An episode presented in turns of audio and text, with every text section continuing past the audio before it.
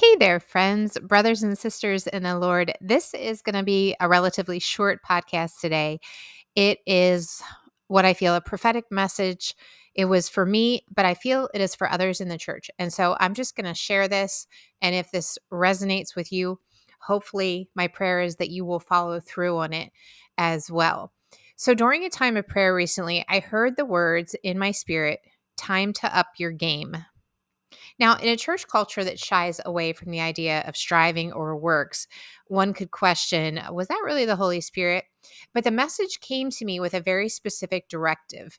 The Lord reminded me of a rookie missionary to Hong Kong, Jackie Pullinger. And if you've never read her story, uh, the book that she wrote was called Chasing the Dragon. I read this years ago.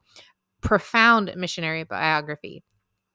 And she was counseled as a rookie missionary by her, her mentors in China to pray in the Spirit 15 minutes each day. And she writes this Every day, as I had promised them, I prayed in the language of the Holy Spirit, 15 minutes by the clock.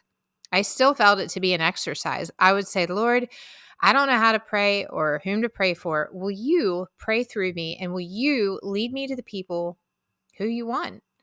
And I would begin my 15 minute stint. After about six weeks, I noticed something remarkable. Those I talked to about Christ believed. I could not understand it at first and wondered how my Chinese friends had so suddenly improved. Perhaps I had stumbled upon a new evangelistic technique, but I was saying the same things as before. It was some time before I realized what had changed.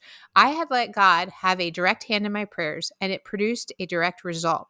Instead of deciding what I wanted to do for God and asking His blessing, I was asking Him to do His will through me as I prayed in the language that He gave me.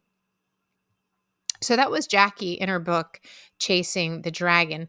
And again, I sense the Lord highlighting the urgency of the hour and nudging me personally back to the disciplines of praying in the spirit and of fasting and of getting in the word every single day.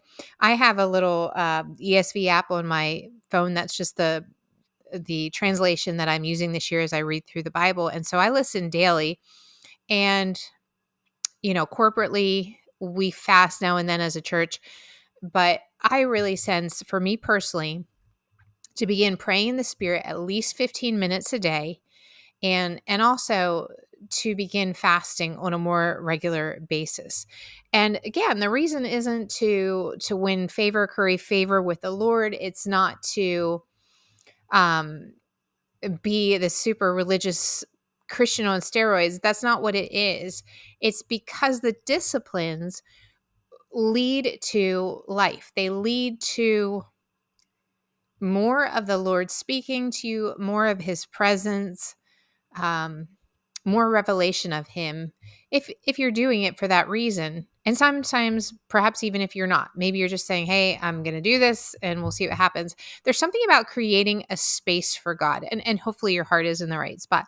But there's something about creating a space and spending the time and inviting him in that he honors whereas if i just kind of want to fit god into my day i'm going to listen on my way to my you know errands that i have to run um, hopefully he'll get you know some time in here i'll put on the radio. That's not honoring him that's just plugging him in where it's convenient for you. So for me it's really about spending the time but the the specific thing about praying in the holy spirit or praying in tongues in your prayer language is uh, scripture says we don't know how to pray as we ought but the holy spirit gives us utterance right and so we're inviting him to come in and pray through us as we pray in the Holy Spirit. And the advantage that I have found to that is that more often than not, as I pray in the Spirit, and again, the 15 minutes, I'm just following the, the specific thing that Jackie did because I find it very helpful. 15 minutes can sometimes feel like a long time when I'm praying in a language that my mind doesn't you know, it, scripture says it's a mystery. It can feel like a long time, but the advantage is there is something about that that the Holy Spirit begins to bring to mind as I'm praying that way things that I had not thought of or things that were not foremost in my mind to pray for. And he puts these ideas there. Suddenly these ideas are in my head like, "Oh, I need to pray for this." And and then there's also a power and a faith there to pray for that specific thing as well. So that is one of the advantages of praying in the spirit. Well, a day after I heard this in my devotions, it's time to up your game. A message from a pastor whom I haven't heard from or followed in well over a year just popped up randomly in my YouTube. And I clicked on it, and this pastor was calling for the church to spend more time in prayer. As he said, we are not prepared for what is on the horizon and I listened to his whole message. He he also had included in that a a dream that he'd had, which was very similar to a dream that I had back in December of 2020. And I feel not to go into that right now, um, but it was just interesting that he heard this from the Lord and then had a dream very similar to a dream that I had nearly two years ago. But the bottom line is this there are things on the horizon that the church is not ready for. And there's a sense that I've had in my spirit, I've talked about this. It's been going on for months that we are about to walk through some things that our generation just has never done before. And so we need to be prepared for that.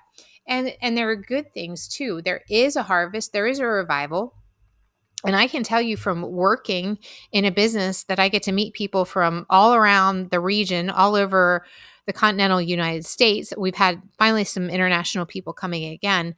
There are people who are outside the covenant of God, they are not Christians, who are coming into revelation that something is up and they're starting to see things and have an awareness of things that they've never had before. And that's the Holy Spirit.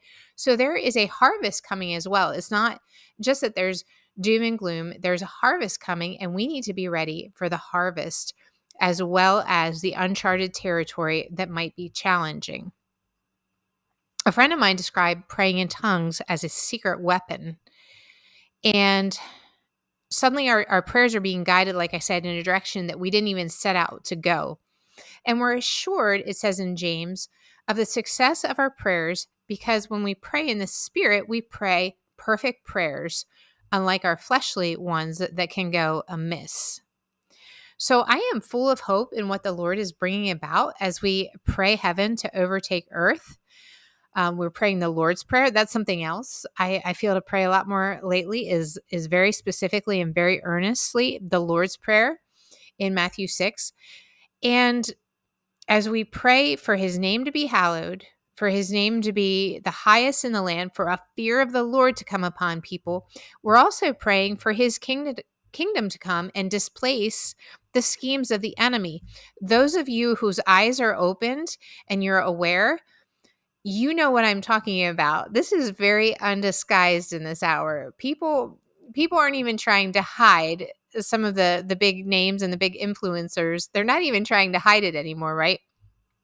So we need to pray that uh, the schemes of the devil through those who who work disobedience, like it says in Scripture, the sons of disobedience, that those are disrupted. And I would just add to that as we pray in the Spirit, we're praying the Lord's Prayer, um, and, and along with that, praying that the Lord would provide our daily bread as we we face this time of um, contrived interruptions, and um, that He would also deliver us from evil. That's the other part of the Lord's Prayer, right? Don't we need that more than ever in a time when there's a lot of deception? Uh, for any of us to think we're above it or immune would be prideful and wrong, and so we need to pray like Jesus commanded, "Deliver us from the evil one." But as we as we do that and as we trust in God and believe in him, I really do believe we are going to see disruptions. That's a word that came to me today in my prayer time. Disruptions of the enemy's scheme and of Satan's kingdom and his will being perpetrated in the earth. And so that is extremely exciting. It's exciting that we get to partner with the Lord that he deigns to use us as his instruments of righteousness and as his stewards of bringing his kingdom to earth.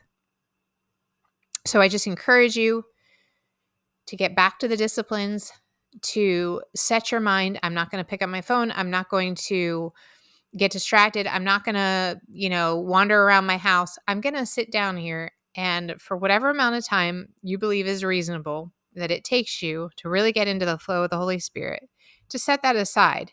If it's the morning, if it's the evening, and just to pray more persistently than ever that that he's going to do what he wills to do in the earth.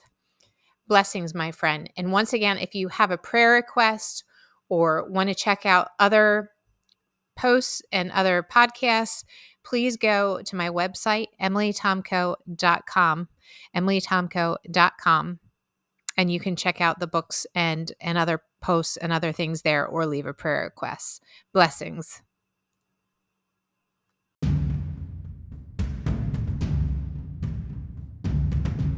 We are at war.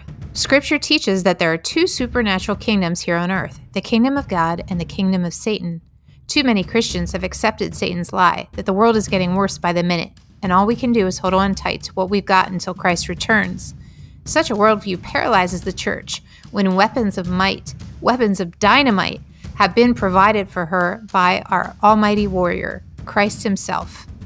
Christians can and must learn to use these spiritual weapons in order to break the strongholds and crush the schemes of the Prince of Darkness. Check out my book, the Two Kingdoms Understanding Your Role in Spiritual Warfare on Amazon. Again, The Two Kingdoms Understanding Your Role in Spiritual Warfare, available on Amazon or at emilytomko.com.